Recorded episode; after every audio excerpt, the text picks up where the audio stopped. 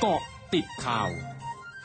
กาะติดข่าว 15 นาฬิกา 30 นาที 28 กันยายน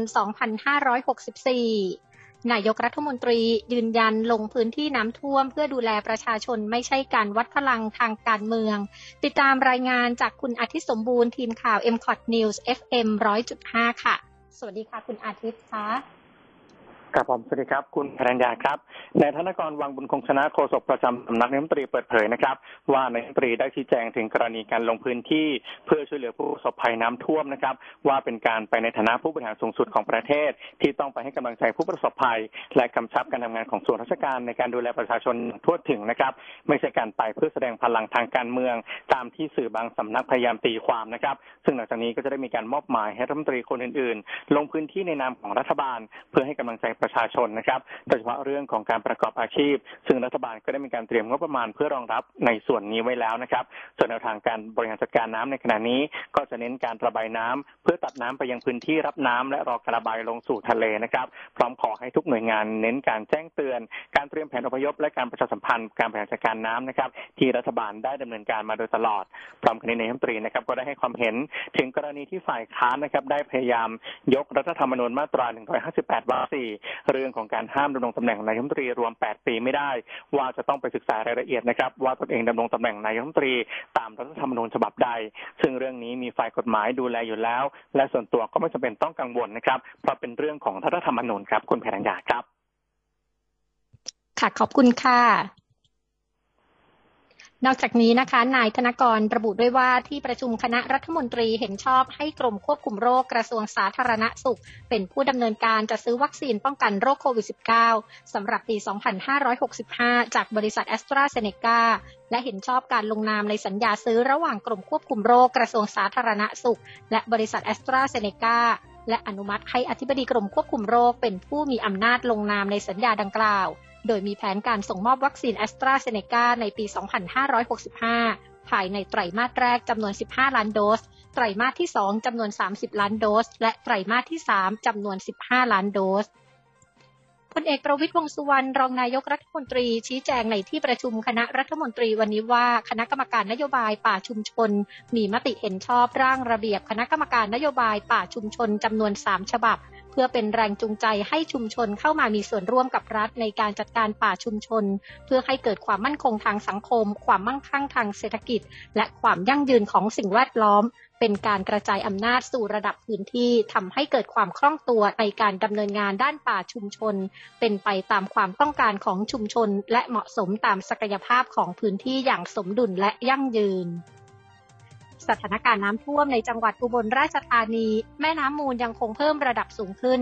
ชาวชุมชนวัดป่าแสนอุดม เทศบาลนครอุบลราชธานี ต้องขนสิ่งของอพยพหนีน้ำท่วมมาพักอาศัยริมถนนชนลประทานท่าบ่อ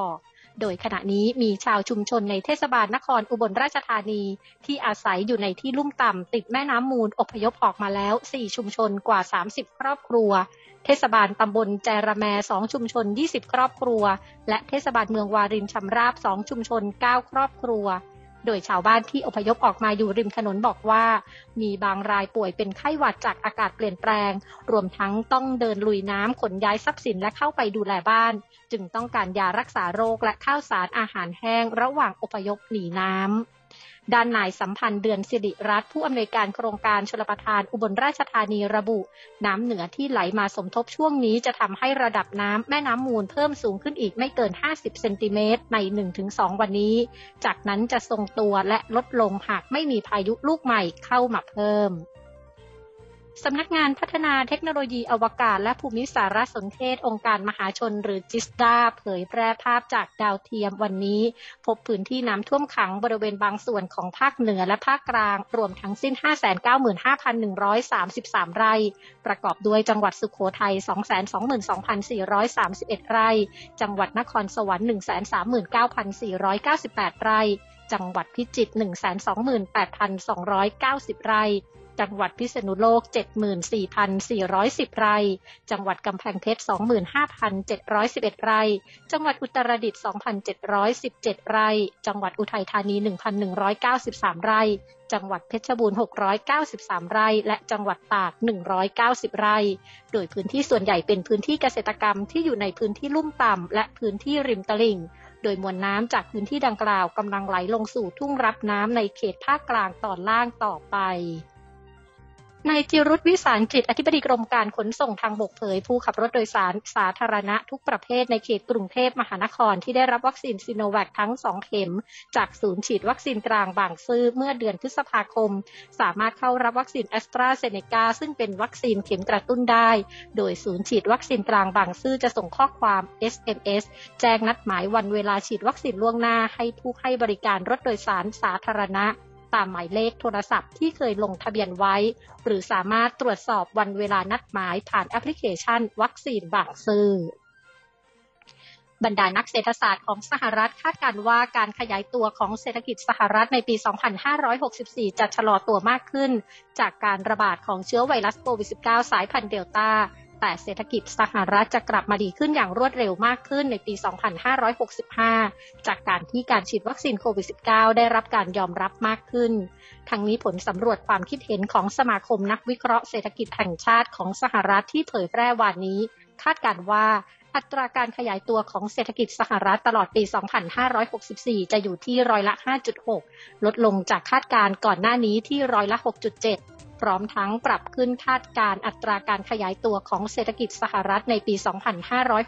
2565 มาอยู่ที่ร้อยละ 3.5 จากก่อนหน้านี้ที่ร้อยละ 2.8 ช่วงนาคืบหน้าข่าวอาเซียนค่ะ